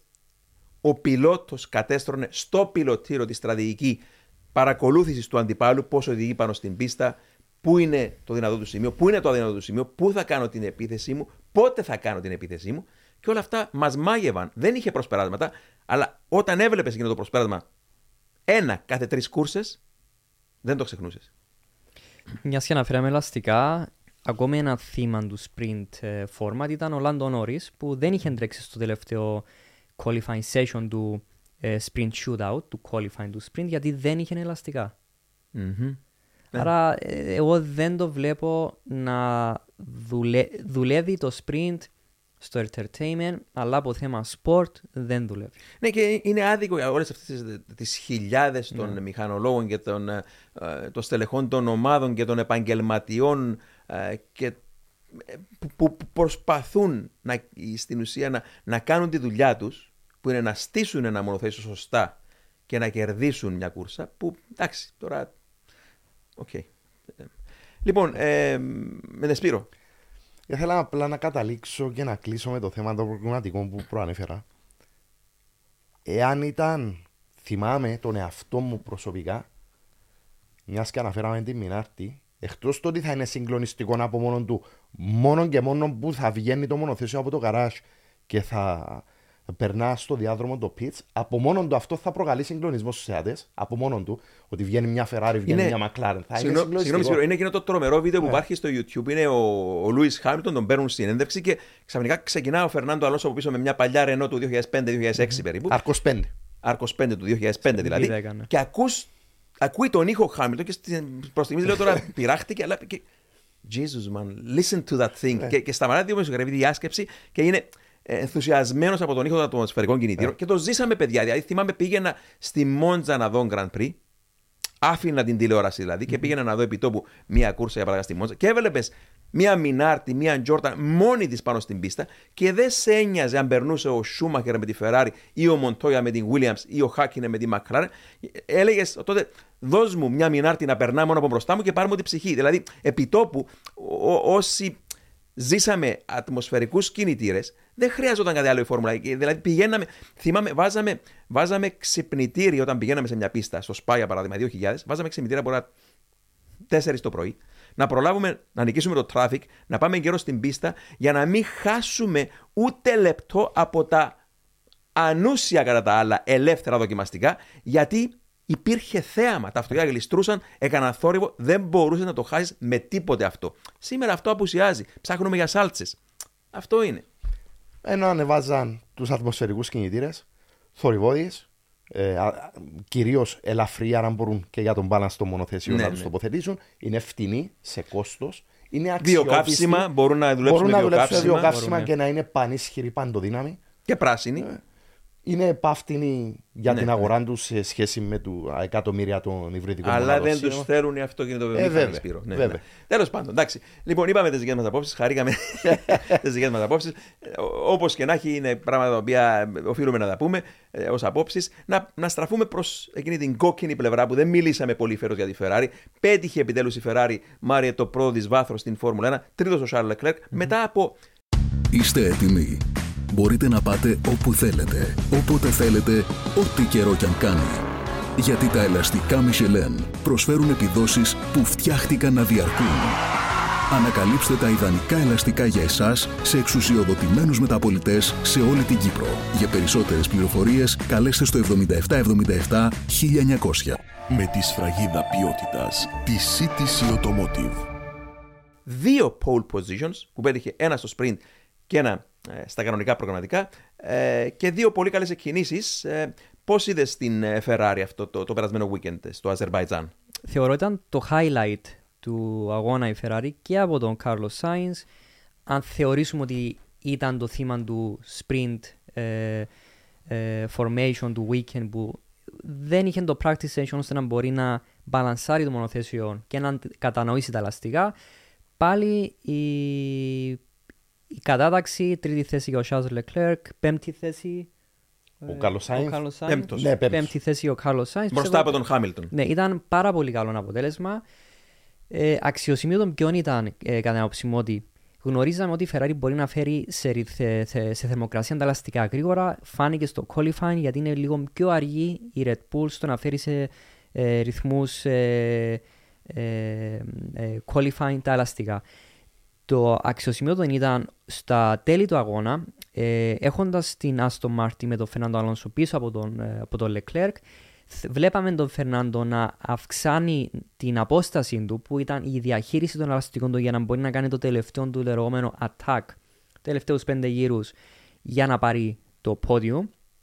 Είχαμε δει ότι είχαν μείνει ζωή στα ελαστικά του Charles Leclerc και ήταν κάτι το οποίο ακόμη και ο Φερνάντο Αλόνσο δεν το περίμενε ότι η Ferrari μετά από τόσους γύρους που ήταν ήδη στον DRS του train, ήταν στον DRS, απόσταση DRS ε, η AMR ότι θα είχε ελαστικά που ίσως αυτά είναι καλά νέα για τη Ferrari. Το θέμα είναι αν ήταν one-off, το είχαμε δει μόνο στον Πακού, αν το δούμε στο Miami, πάλι street πίστα, δεν μπορούμε να αντιληφθούμε αν όντως η Ferrari έχει- μπορεί να διαχειριστεί τα ελαστικά.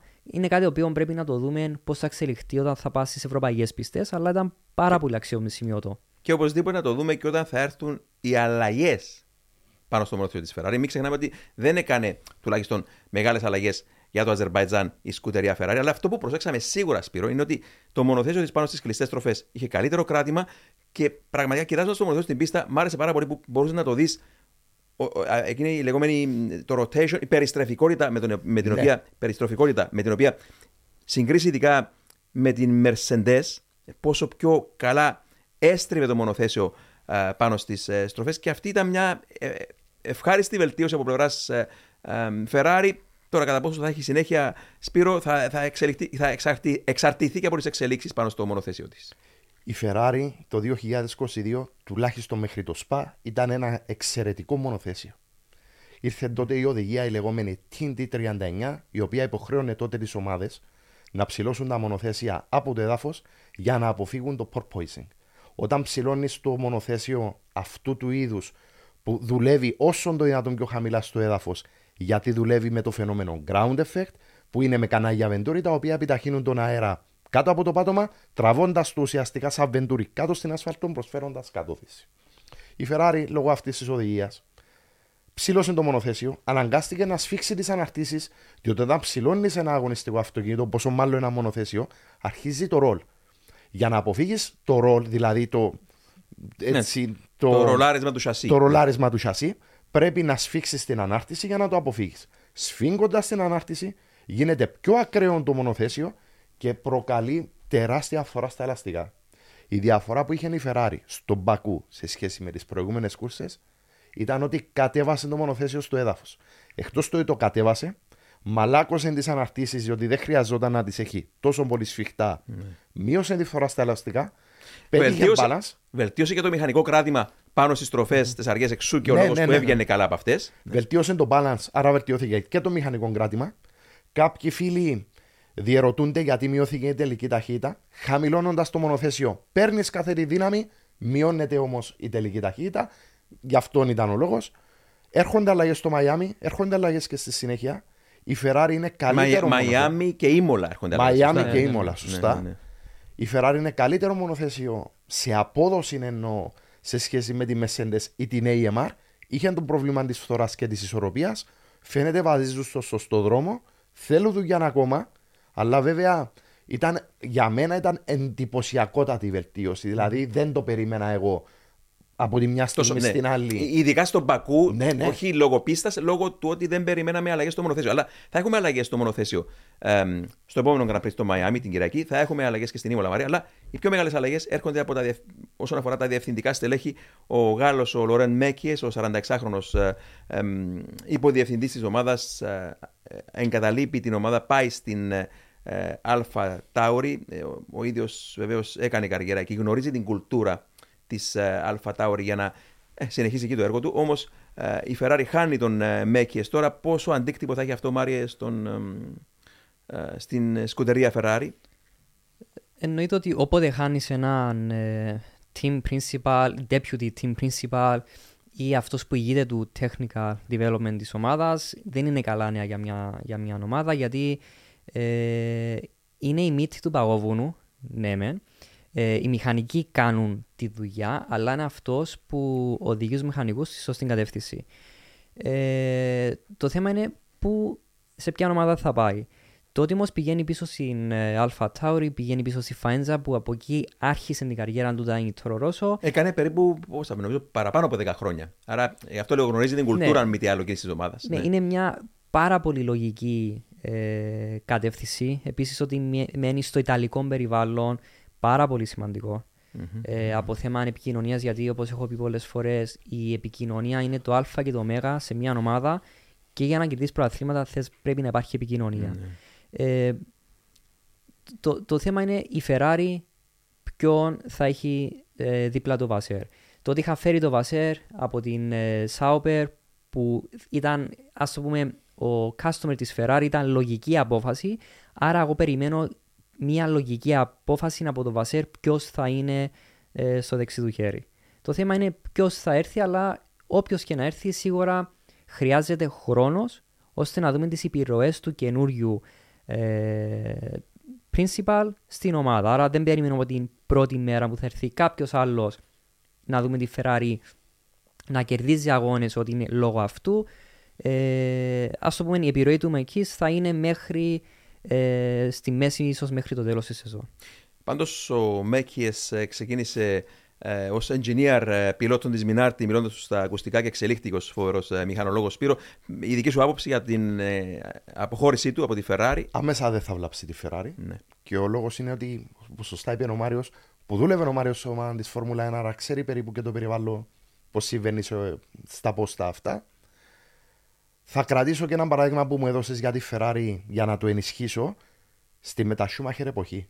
Ναι. Δηλαδή δεν θα έχει άμεσον αντίκτυπο αυτό, αλλά αν δεν βάλουν κάποιον αντίστοιχα καλό στη θέση του, τότε θα έχει αντίκτυπο. Είναι αυτό που λέγαμε τότε με την Ferrari όταν ε, έφυγε όχι μόνο ο Μάικολ Σούμερ, αλλά και ο, και ο Ροζ Μπρόν ως τεχνική κεφαλή ε, και ο Ρόρι Μπάν και οι υπόλοιποι. Είναι ότι ε, και έμεινε, αν θέλεις, η υπόλοιπη ομάδα σιγά σιγά να προχωρήσει πάνω μ, με μηχανολόγους νομίζω όπως ο Άλτο Κώστα Ναι. και πιλότους όπως ο Κίμι Ράικον και Φελίπε Μάς. Είναι όπως όταν ρίχνεις μια πέτρα ψηλά, συνεχίζει να πηγαίνει προς τα πάνω, αλλά σε κάποια φάση θα πέσει. Και αυτό ήταν που τότε είχα εντός εισαγωγικών, δεν μου αρέσει η λέξη, αλλά είχα προβλέψει ότι η Ferrari θα πάρει κάποιους τίτλους με τον Ράικον και τον Μάσα. Πήρε τελικά έναν τίτλο το 7 με τον Ράικον, δεν πήρε τον τίτλο το 8 με τον Μάσα. Παρόλιγο. Αλλά, Το παρόλιγο. πήρε στους κατασκευαστές όμως. Ναι, ναι. Αλλά, αλλά θέλω να πω ότι ως εκεί είχε μία διάρκεια Ναι. αυτή η, η πέτρα που ακόμα πήγαινε πάνω και μετά έπεσε και βεβαίως έχουν από τότε, από το 2007, Ναι. να, πάρουν, τα- να κατακτήσουν τίτλο των πιλότων η Ferrari. Ήταν υπέροχο παράδειγμα αυτό που είπες. Γι' αυτόν το έβαλα ως παράδειγμα στη συγκεκριμένη περίπτωση. Η πέτρα πηγαίνει πάνω, έχουν χρόνο να την προλάβουν. Αυτόν ήθελα να πω. Για να την οθήσουν να, Για να την οθήσουν να συνεχίσει φύγεις. να πηγαίνει. Πάντως κάνουν αλλαγές. Βέβαια, τώρα μιλήσουμε για πιο χαμηλά στρώματα όσον αφορά αεροδυναμική. Έχουν ε, προσλάβει από την Red Bull τον ε, Ενρίκο Μπάλμπο, Ναι. Ιταλός και αυτός, ο οποίος νομίζω ήδη δουλεύει στο Μαρανέλο, όπως φημολογείται. Ε, και είναι, ήταν το δεξιχέρι του Έντρια Νιούι. Άρα η Ferrari ενισχύεται αεροδυναμικά. Ε, μ, αλλά έχουμε Μαρία και αυτή την αλλαγή. Να πούμε και για την άλλη πλευρά. Φεύγει ο Μέκιες από την Ferrari, πάει στην Αλφα Τάουρι και από την Αλφα Τάουρι ε, θα πάρει τη θέση του Φραντς Τοστ, ο οποίος θα αποχωρήσει και αυτός από την ομάδα και θα πάρει τα ηνία ο Μέκιες. Πώς βλέπεις την αλλαγή εκείνη για την ίδια την ε, ε, Αλφα Τάουρι. Εντάξει, το να έχεις έναν ε, πρώην ε, active μηχανικό να γίνεται team principal είναι ό,τι καλύτερο για μια ομάδα. Για τέτοιες θέσεις εννοείται. Ε, ο Franz Tost το ότι φεύγει. ε, Εντάξει, έχοντας δει τα σχόλια του να λέει ότι δεν έχω πλέον εμπιστοσύνη στους μηχανικούς, ίσως απλά να θέλει να πάρει τη σύνταξη του πλέον να έχει. Ε, ήταν αρκετά χρόνια στη Φόρμουλα 1. Ε, εντάξει, ήταν, ήταν μια. ε, εγώ το έβλεπα ότι ο Φρανσό πλέον άρχισε όχι να βαριέται, πλέον να μην έχει το excitement που θα πρέπει να έχει για τη Φόρμουλα 1. Ε, άρα βλέπω ότι ο Μέκης ότι πηγαίνει στην, ε, Toro- στην Alpha Tauri, εντάξει, ό,τι καλύτερο για μια μικρή ομάδα, αλλά τώρα το ερωτηματικό, ποιος θα αγοράσει την Alpha Tauri, τι θα γίνει, ε, είναι λίγο περίεργα για μένα. Αν ο Μέκης πηγαίνει στην Alpha Tauri, ίσως κάτι να γνωρίζει τι θα γίνει. Γιατί δεν νομίζω κάποιος να θέλει να φύγει από τη Ferrari να πάει σε μια ομάδα το οποία έχει έναν, όπως το βγάζουν τα, τα, τα media, έναν αβέβαιο μέλλον. Ε, εγώ βλέπω ότι κάτι μεγάλο ίσως να γίνει στην AlphaTauri γιατί είναι μεγάλη ε, υπογραφή το να πάρουν κάποιον της Ferrari. Ναι, το, τόσο σημαντικός στέλεχο. Τόσο σημαντικό. Πάντως γελούσα προηγουμένως γιατί είμαι υπέρ του Μέκιε και όχι του Φραντ Τόστ. Ε, όχι γιατί το παίρνω προσωπικά, γιατί πριν από 10 χρόνια, 2013, ε, ήμουν ομολογουμένως παράνομα στον καρά της ε, α, ε, της Toro Rosso τότε και, και, και έβαλε κάποιους να με βγάλουν έξω. ο ο Φραντς Τοστ, αστειευόμενος το λέω σε αυτό, είχε δίκιο ο άνθρωπος που, με, που με έβγαλε έξω. Ήταν πιο ευγενικός από τη Ferrari, γιατί προ- εί- ήμουν τότε καλεσμένος της ε, Μαρούσια, για την οποία οδήγησε ο Τίο Έλληνας, έκανε το δοκιμαστικό Φόρμουλα 1 όταν οδήγησε ο δικό μας Κύπριος οδηγός ε, πιλόταρε το μονοθέσιο της ε, Μαρούσια και ε, είχα το πάσο μου της Μαρούσια και πήγα παράνομα στην ε, Αλφα Τάουρι, με έβγαλαν έξω και πήγα και στη Ferrari για λίγο και εκεί με πλησίασε ένας πανύψηλος τεχνικός και μου λέει ε, What are you sir? και του λέω I'm a journalist. Outside please. Θυμάμαι αυτή την ιστορία. Εννοείται φύγα. Αλλά ο, πέραν της πλάκας, ο, ο, Λέρ- ο- είμαι υπέρ του Λόραν Μέκιε για τους λόγους που λέει ο Μάριος, γιατί είναι, ζυμω, είναι ζυμωμένος σε μια Ιταλική ομάδα, γνωρίζει την κουλτούρα της ομάδας, έχει μιχ- engineering background ε, ως μηχανολόγος και νομίζω πως θα φέρει κάτι θετικό στη μικρή ομάδα. Τώρα, Σπύρο, δεν ξέρω τι ψήνεται Ναι. η πιο μεγάλη εικόνα πίσω από αυτή την ομάδα που λέγεται Αλφα Τάουρι, για πόσο καιρό θα λέγεται ακόμα Αλφα Τάουρι. Δεν έχουμε κάποιες πληροφορίες αυτή τη στιγμή. Είμαι και εγώ στη γραμμή σκέψης του Μάριου ότι ίσως κάτι ξέρει που δεν το ξέρουμε, ο Μίκιε. Κάτι μεγάλο ίσως γίνεται. Όσο για το Franz Toast, κάποιοι πρέπει να τον ευγνωμονούν τουλάχιστον για τις καριέρες τους. Μιλώ για τους πιλότους. Ναι. Για να πω ονομαστικά, τα από τρία ονόματα είναι η Max Verstappen, Sebastian Vettel και Daniel Ricciardo. Πρέπει να ευγνωμονούν το, το Toast. Δεν ήταν ο πιο Κα, εύκολος. κα, καλή καλή παραδείγμα. Όπως δεν ήταν και ο Χέλμουτ Μάρκο, ο οποίος σχετίζεται. Βεβαίως. Είναι, είναι δε- δε λίγο πολύ δίδυμες ψυχές ο Φραντ Τόστ με τον Ναι. Χέλμουτ Μάρκο, ε, ο ένας στα ενία της Red Bull. Κοντά ο η άλλος- συμπεριφορά και Ναι, νοοτροπίες. Ναι, ναι, ναι. Ναι, είχε πράγματα και εμένα που με ενοχλούσαν. Όμως δεν μπορώ να παραγνωρίσω αυτή την προσφορά και το ότι συνέχισαν το έργο της Ρελική Μινάρτη. Ναι. Γι' αυτό το Πάντως, κάτω. Συγγνώμη, Σπύρο, τελικά ήταν γάτος αυτός που διασταύρωσε το δρόμο του Charles Leclerc; Όχι. Τη... Του safety car ήταν ο γάτος. Ναι, ναι, αλλά ήταν, ήταν, τελικά μπήκε, υπάρχει και το βίντεο. Μπήκε τελικά γάτος στην πίστα. Μπήκε γάτος στην Μπήκε πίστα. γάτος στην πίστα.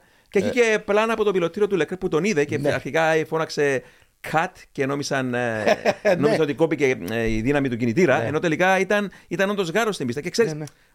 όλα αυτά. Τώρα θα, με- θα με πείτε τώρα, δεν ξέρω τι, αλλά ε, παίρνουν το μυαλό μου πίσω. Διότι συνέβη. Υποκαθεστώ safety car, έτσι.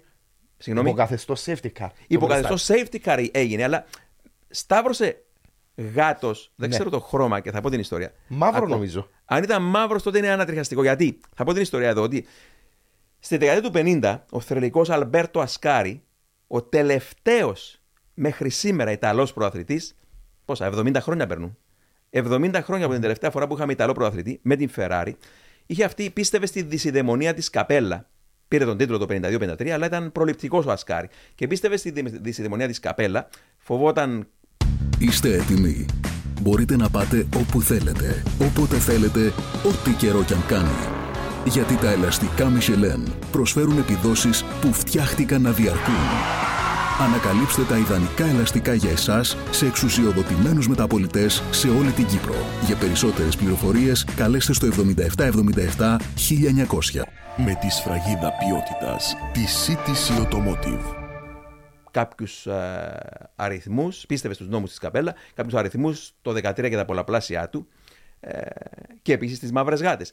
Αλλά προτού τον χλεβάσουν κάποιοι, αν ψάξεις να τη βιογραφία του, ο άνθρωπος με, δύο- δι- ο άνθρωπος με τις δύο σκιές είναι τρομακτική γιατί θα βρει πολλές λεπτομέρειες στη ζωή και στο θάνατο του που αφορούν το 13. Για παράδειγμα, η ημερομηνία γέννησης και θανάτου του σχετίζεται με, και με τον πατέρα του και με το 13 και τα πολλαπλάσια του. Ε, να μην πω σε παραπάνω λεπτομέρειες, αλλά ε, ήταν προληπτικός. Είχε νούμερα που έπαιξαν ρόλο στην καριέρα του. Μια έρευνα που έχω κάνει εγώ είναι ότι ο Ασκάρη πέτυχε 13 νίκες στην καριέρα του. Ο τρομακτικός 13, που τον κυνη... ο τρομακτικός αριθμός 13 που θα τον, τον, τον κυνηγά μέχρι τον άλλο κόσμο, γιατί έμεινε στις 13 νίκες και έχασε τη ζωή του στη Μότσα το 55. Ε, αλλά με τις μαύρες γάτες έτρεμε ο Ασκάρη και η ιστορία είναι ότι. Και μιλάμε σήμερα για τον Σάρλ Εκλέρ που είναι ένας ομολογουμένο, έχει κληρονομήσει την ατυχία του Ζάνα Λεζί, λέμε κάποτε. Ναι, ναι. Και ε, δεν ξέρω αν είναι προληπτικός με τις μαύρες γάτε. Πάνω σταύρωσε τον δικό του δρόμο η γάτα του, του Σάρλ Λεκλέρ. Και για να συμπληρώσω για τον Ασκάρη είναι ότι άνθρωποι όπως ο μέντορας του, ο θρελικό Ιταλός πιλότος ο Λουίτζι Βιλορέζη, έλεγε μάρτυρας ο ίδιο ότι όταν οδηγούσαμε στον δρόμο με ένα πολιτικό αυτοκίνητο, λέει, και έβλεπε μια μαύρη γάτα μπροστά του, σταματούσε, λέει, έκανε επαναστροφή επί τόπου και πήγαινε στον προορισμό του από άλλη κατεύθυνση, λέει. Τόσο πολύ έτρεμε τις μαύρες γάρες και σχερίζεται βεβαίως ακόμα και ο θάνατος του ότι φημολογείται ότι όταν σκορώθηκε στη Μόντζα το 1955 και δοκίμαζε ένα σπορ πρωτότυπο της Ferrari σε ιδιωτικά δοκιμαστικά, ότι δανείστηκε το αυτοκίνητο του, Ευγένιο Καστελότη. του Εουτζένιο Καστελότη, του, του Ιταλού, ε, και δανείστηκε επίσης το κράνος και τα γάντια του. Ήταν προληπτικός και ποτέ δεν δανειζόταν ε, κρα, ξένο κράνος και γάντια. Ο Ασκάρη εκείνη τη μέρα για κάποιο λόγο το έκανε. Τον μπλε το Και- κράνος. Τον μπλε το κράνος, ναι, ακριβώς. Το, το, το δικό του μπλε κράνος. Πήρε το κράνος του Καστελότη και ο λευκό κράνος. Και μ, μπήκε στην ε, πίστα και βρέθηκαν σημάδια φρεναρίσματος. Χτύπησε εκείνη που είναι σήμερα η, η, η στροφή που φέρει το όνομά του. Ναι, η Ασκάρη. Η, η, η Βαριάντε βαριάντε Ασκάρη. Ασκάρη. Αλλά τότε ήταν μια αριστερή γρήγορη στροφή, στροφή διαλώνει, καρφώθηκε στα δέντρα και φημολογείται ότι κάποιος διασταύρωσε τον δρόμο, πιθανότατα ένας μαύρος γάτος. Που προσπάθησε να αποφύγει. Ναι, προσπαθεί να τον αποφύγει. Α, Εντάξει, αυτό το λέμε βέβαιω τώρα τόσα 70 χρόνια μετά, σχεδόν χαριτολογώντα, αλλά τελικά ήταν ένας γάρος που σταύρωσε τον δρόμο του. Είδα και φωτογραφία μάλιστα, Ναι. εκτός το βίντεο και έτσι το. Είμαι απόλυτα βέβαιο. Ναι. Μου έκαμε εντύπωση γιατί σταμάτησε ξαφνικά το safety car. Δεν φάνηκε εκείνη την ώρα. Ναι, και δε- ρωτήθηκα γιατί. Ναι, ναι, ναι. Ε, Σε εκείνο το σημείο και τελικά είδαμε τη φωτογραφία ότι είδαν το γάτο και σταμάτησε. Ο Μέιλάντερ. Ε, είναι από τα παράξενα. Την άλλη φορά με το Φέτελ έκανε μια στραβωτή μονιά και νομίσαμε έχασε το Apex στο ε, Καναδά, στο Μόντρεαλ. Και τελικά είχε κάποιο γλά. Το, το 91 στο Μεξικό δεν υπάρχει βίντεο, αλλά φωτογραφίες. Ο Άιρτον σε ένα τρύπανο στην τρομακτική περαρτάδα και δίπλα του να τρέχει ένας τεράστιος μαύρος σκύλος. Εντάξει, διάφορα Συμβαίνουν, συμβαίνουν. ναι. Είναι επικίνδυνα γιατί ο Κριστιανό ο Νταμάτα ε, είχε χτυπήσει με, Με ελάφι. Ναι, με ναι, ναι. Ελάφι. Που Στην ήταν- Αμερική, στο, στην πίστα της Ακριβώς. Elkhart Lake, στη Road America. Ε, και εντάξει, ε, χτύπησε σοβαρά. Ναι, ήταν πάρα πολύ σοβαρό το Κρανιοεγκεφαλική τρόφιμα. κάκωση και ε, με, μ, του έκαναν επέμβαση στον, στον εγκέφαλο και θυμάμαι οι ιατροί έλεγαν τότε πότε ήταν αυτό. Ήταν, 2005 ναι, εποχές- πε- περισσότερα από Ναι. 10 χρόνια όταν ήταν στα IndyCar και οι- οι θεράποντες ιατροί είπαν ότι το ότι έζησε κρίθηκε από μια, μια λεπτή κλωστή. Εντάξει, ο εγκέφαλος Ο Νταμάτα δεν είχε ένα τρομακτικό άτυχημα στη Σουζούκα. το είχε οποίο- στη Φόρμουλα 1, ναι, ναι, ναι, ο με, την, Νταμάτα με την ήταν. Toyota. Ναι, ναι, ναι, ναι, ναι. Ήταν Toyota. επιρρεπής νομίζω. σω και λόγω ατυχίας είναι συνδυασμός από, Ναι, από παράγοντες. Ναι. Ήταν άτυχο. Τώρα, μιλώντας για παραλίγο δράματα, παιδιά, τι ήταν εκείνο που συνέβη και στον τελευταίο γύρο; Πραγματικά, παιδιά, με τη Φόρμουλα 1, όταν μπήκε ο, ο, ο Στεμπάνο Κον στα pits με την Alpine για να. Μ, λόγω του ότι έπρεπε να μπει στα pits, ε, διότι δεν είχε αλλάξει, δεν είχε σταματήσει προηγουμένως. Ο κανονισμός λέει ότι πρέπει να σταματήσει στο μία φορά. Και μπήκε τελευταίο γύρο στα pits και υπήρχαν εκεί φωτογράφοι και ξέρω εγώ τι. Και τώρα δεν ξέρω πώς να το πω, αλλά έχεις μια, Απαράδεκτο. έχεις μια Φόρμουλα 1 που απαγορεύει στους μηχαναιολόγου να σκαρφαλώνουν πάνω στον σειρμάτινο φράχτη για να πανηγυρίσουν, ενώ αφήνεις τους φωτογράφους πριν τελειώσει η κούρσα. Καλά, και λέω εγώ τώρα, εάν τελευταία στροφή της πίστας αρπάξει φωτιά ένα μονοθέσιο πριν από τα pits, πού θα πάει για να σβήσει φωτιά; Ο πιλότος, θα μπει στα pits, εκεί που είναι οι πυροσβέστες με τους πυροσβεστήρες. Άρα, γιατί υπάρχουν εκεί στην είσοδο 2023, αναρωτιέμαι πραγματικά τέτοια Απαράδεκτες Πώ καιρούς σκηνές. ξέφυγε αυτό το πράγμα και πάρω λίγο να σκορωθεί κόσμος; Ε, χαλαρά μέτρα ασφαλείας. Ήταν τυχερή διότι έχει θεσπιστεί εδώ και χρόνια ευτυχώς το όριο ταχύτητας στο διάδρομο το pitch. Ναι. Αν ήταν το 1990, διότι είναι και τυφλή λίγο η είσοδο. Ναι, Αν το βέβαια, προσέξεις ναι. εκεί. Ναι, ναι. Δηλαδή, φαντάζεσαι να είχαμε μια χερέθ το 90 Ξέρεις Και να κάτι είχε τώρα, κόσμος τώρα πίσω. ξυπνούν άλλα στο Α. μυαλό μου, παιδιά. Μαρία, δεν ξέρω πόσοι το έχουν προσέξει αυτό το πράγμα. Αλλά εμένα, επειδή τώρα μιλάω για την καταραμένη μέρα, 1η Μαου του 1994, είναι μια ιστορία που ειλικρινά ποτέ δεν άκουσα να συζητά κάποιος για αυτό το πράγμα. Συνέβηκαν τόσα πολλά εκείνο το weekend. Είχε το ατύχημα του, το, Rubens, το παραλίγο μοιραίο ατύχημα ο Ρούμπερ Μπαρικέλο την, το, με- την Μεγάλη Παρασκευή. Μεγάλος Σάββαρο σκορώθηκε ο Ρόλαν Ράτσεμπερκερ, Κυριακή του Πάσχα ο Άιρτον Σένα. Αλλά τι συνέβη, όταν είχε το ατύχημα ο Σένα και δούλευαν πάνω του ο, ο γιατρός, ο Σίτ Βότκινς και, το, και οι υπόλοιποι εκεί για να τον σώσουν. Όπως παρακολουθούσα τότε στην Αγγλία που ήμουν φοιτητή στην κούρσα, παιδιά, από το, ναι, από το BBC και, και Eurosport. Ε, ναι, BBC έβλεπα γιατί δεν έβαζε διαφημίσεις. Ε, σαν αντιθέσει με το Eurosport. Και ακούω από μακριά. «Ω, ω, ω», και λέω τι έγινε; Α, Είχαν αμολύσει ένα μονοθέσιο. Έδωσαν άδεια σε ένα μονοθέσιο να βγει στην πίστα ενώ δούλευαν πάνω στο σένα. Καράσταση κόκκινη σημαίας και δόθηκε. Και ποιος ήταν, παιδιά, ο Έρικ Κόμα με τη Λαρούς, ο Γάλλος, ο οποίος ήρθε με όλα εκείνα τα χιλιόμετρα από την Ταμπουρέλο και φρέναρε. Δηλαδή δεν ξέρω αν σκότωνε γιατρούς εκεί όταν δούλευαν πάνω στον Άιρτον Σένα. Δεν το ξεχνώ ποτέ αυτό που είχα δει τότε από την τηλεόραση. Και ε, να πούμε εδώ ότι ο Έρικ Κόμα είναι ο άνθρωπος του οποίου πόσα χρόνια προηγουμένως. Ε, Ε, Δύο 92. χρόνια. Δύο χρόνια προηγουμένως Δύο χρόνια. του έσωσε τη ζωή ο Άιρτον Σένα. Τι, τι, τι τρομερή σύμπτωση αυτός. Αλλά τώρα μου έρχεται κάτι άλλο στο μυαλό. Νομίζω. Τώρα έρχεται κάτι άλλο στο νου μου τώρα. Ίσως ο κόμμα νομίζω δεν ξέρω αν βγήκε παράνομα στην πίστα εκείνη τη μέρα για να δει τι έπαθε ο Άιρτον Σένα με το μονοθέσιο του, γιατί αγωνιούσε να μάθει ο άνθρωπος που, όπως ισχυρίζεται ο κόμμα μέχρι σήμερα, του έσωσε τη ζωή. Και πήγε εκεί με, την, ε, με το μονοθέσιο της Φόρμουλα 1 για να Νιώθει δει. ότι το χρωστούσε. Ναι, Όπως και να έχει το ότι κατάφερε και εντός εισαγωγικών έσπασε τον αόρατο τοίχο εκεί την ώρα που είχε κόκκινη σημαία και βγήκε με το μονοθέσιο του στην πίστα. Ήταν κάτι το οποίο μας συγκλώνησε εκείνη την ημέρα. Αλλά ο κόμμα πήγε εκεί και στάθησε το μονοθέσιο του εκεί που ήταν. Ε, κοιτόταν το σώμα τους σε ένα στην άσφαλτο. Ανατριχιαστικές αναμνήσεις. Θλιβερές, θλιβερό περιστατικό. Πολλές φορές αποφεύγω καν να το, το θυμάμαι όλο αυτό. Ναι. Δυστυχώς. Ε, λοιπόν, παιδιά, μας πιέζει και ο χρόνος. Ε, Να αναφέρουμε και Μάρη. την άλλη ε, εσωτερική ε, υπογραφή Α, ναι. του James Allison ε, στη Mercedes όπου ο Mike Elliott ε, γίνεται πλέον ε, ο CTO, ο Chief Technical Operator την, ε, Officer της, ε, της, Mercedes. της Mercedes ε, και πλέον επιστρέφει ο James Allison ως team principal της ομάδας να σημειώσουμε ότι ο James Allison είχε γίνει CTO, ήταν μια θέση η οποία εφήβρεν, ας το πούμε, η, η Mercedes. Υπάρχει σε άλλες εταιρείες όπως τη McLaren που είναι οργανισμός. Δεν υπήρχε στη Mercedes, απλά ήθελαν να του αφήγουν λίγη πίεση και πλέον να βλέπει το technical ε, κομμάτι όλης της Mercedes γενικά της εταιρείας. Ε, δεν θέλουμε όμως το Mike Elliott ότι απέτυχε το ότι είχε γίνει για το λόγο ότι ανάλαβε το 2021 στην ε, Mercedes 22 άλλαξαν οι κανονισμοί, άρα σημαίνει δεν είχε επιρροή, είχε επιρροή για το 22. Το πρόβλημα ήταν ότι ε, δεν υπήρχε κανένα transition του 2021 στο 22, άρα ήταν μια καινούργια εποχή το οποίο ανέλαβε το leadership ο Mike Elliott. Αλλά ο λόγος ο οποίος απέτυχε η Mercedes, το είχε μπει στην Αυστραλία ο George Russell, είναι ότι ο εξομοιωτής δεν ταυτιζόταν με το τι έβλεπαν στην πίστα. Ήταν το πρόβλημα που είχε η Mercedes, το πρόβλημα ότι δεν έβλεπαν το porpoising και δεν μπορούσαν να αντιληφθούν γενικά το μονοθέσιο πώς δουλεύει στον εξομοιωτή. Το πρόβλημα συσχετισμού εξομοιώσεις με πίστας. Ναι. Ακριβώς. Ναι. Επειδή έχουν λιγότερους ε, ώρες στο wind tunnel, αλλά πλέον η Φόρμουλα 1 πηγαίνει σε πιο digital κομμάτι που είναι τα CFD tools και εξομοιωτές. Ε, και πλέον τώρα στον Μπακού ήταν η πρώτη φορά που είχαμε δει και στην Αυστραλία που είχαμε δει την, την, ε, την Mercedes να περιμένει τα practice sessions για να μπορεί να αντιληφθεί το μονοθέσιο. Άρα το ότι είχαμε δει τη Mercedes στον Πακού μια πιο μειωμένη απόδοση ήταν επειδή είχαν μόνο ένα practice session γιατί πλέον δεν ακολουθούν τον εξομοιωτή τους. Άρα βλέπουμε τον James Allison πίσω στην ε, Mercedes.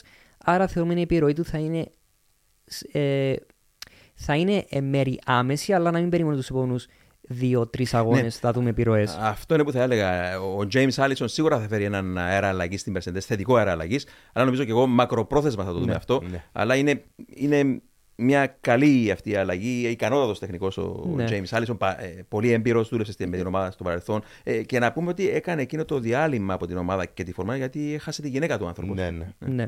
Ε, απλά θέλω, θέλω να αναφέρω ότι δεν θεωρείται ότι αποτυχία του Mike Elliott ήταν θύμα της τεχνολογίας ο Mike Elliott. ναι, ναι, λόγω σωστά, του λες, σωστά, εξομοιωτή. σωστά, σωστά. Ε, και είναι πάρα πολύ καλή η αντιμετώπιση Mercedes το ότι δεν το βγάζει Ναι. από τη Φόρμουλα 1. Πώς απλά- χειρίστηκε το- τους δύο. Α, α, ακριβώς. Για μένα είναι πολύ θετική η, α- η- ο τρόπος που σκέφτεται η Mercedes στο να φέρει πίσω τον James Allison και να δώσει του Mike Elliott έναν leadership του technical κομματιού πιο γενικό της εταιρείας. Άρα, ναι, πλέον έχουμε και τον James Allison πίσω στην Φόρμουλα 1. Σπύρο, ένα τελευταίο σχόλιο γιατί μας πιέζει ο χρόνος. Η Mercedes, χωρίς αμφιβολία, θα επιστρέψει πολύ δυναμικά. Και θεωρώ και σύντομα. Σύντομα σχετικά. Δεν εννοώ στην επόμενη κούρσα. Δεν αποκλείεται βέβαια τίποτα στη Φόρμουλα 1. Αλλά μια ομάδα που κερδίζει 8 συνεχόμενα παγκόσμια πρωταθλήματα δεν είναι δυνατόν να μην επιστρέψει τριμήτερη. Έχει ικανότατου τεχνικούς. Ο James Allison, που σωστά είπατε, είναι πολύ σημαντικός για την πορεία της ομάδας. Αναμένω να δω, φημολογείται και για καινούργια side pods της Mercedes.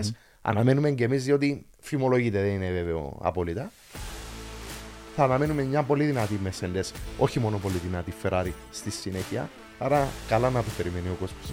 Άρα, αναμένουμε με αγωνία την εξέλιξη του πρωταθλήματο. Να σας ευχαριστήσω, παιδιά, και τους δύο που ήσασταν εδώ για άλλη μια φορά. Να ευχαριστούμε και τον κόσμο που ήταν μαζί μας, όπως και τον ε, χορηγό μας, τα ελαστικά της Michelin ε, και την εταιρεία CTC Automotive. Να ανανεώσουμε το ραντεβού μας για την, ε, όχι την επόμενη Τετάρτη, αλλά για την επόμενη ε, Παρασκευή, τη μεθεπόμενη μάλλον ε, Παρασκευή, με μια μικρή έκπληξη. Θα συζητήσουμε για ένα έτσι, πολύ ενδιαφέρον ντοκιμαντέρ της Φόρμουλα 1, φρέσκο φρέσκο, που έχει βγει σχετικά ε, πρόσφατα. Ε, μέχρι τότε οδηγείτε όλοι με ασφάλεια.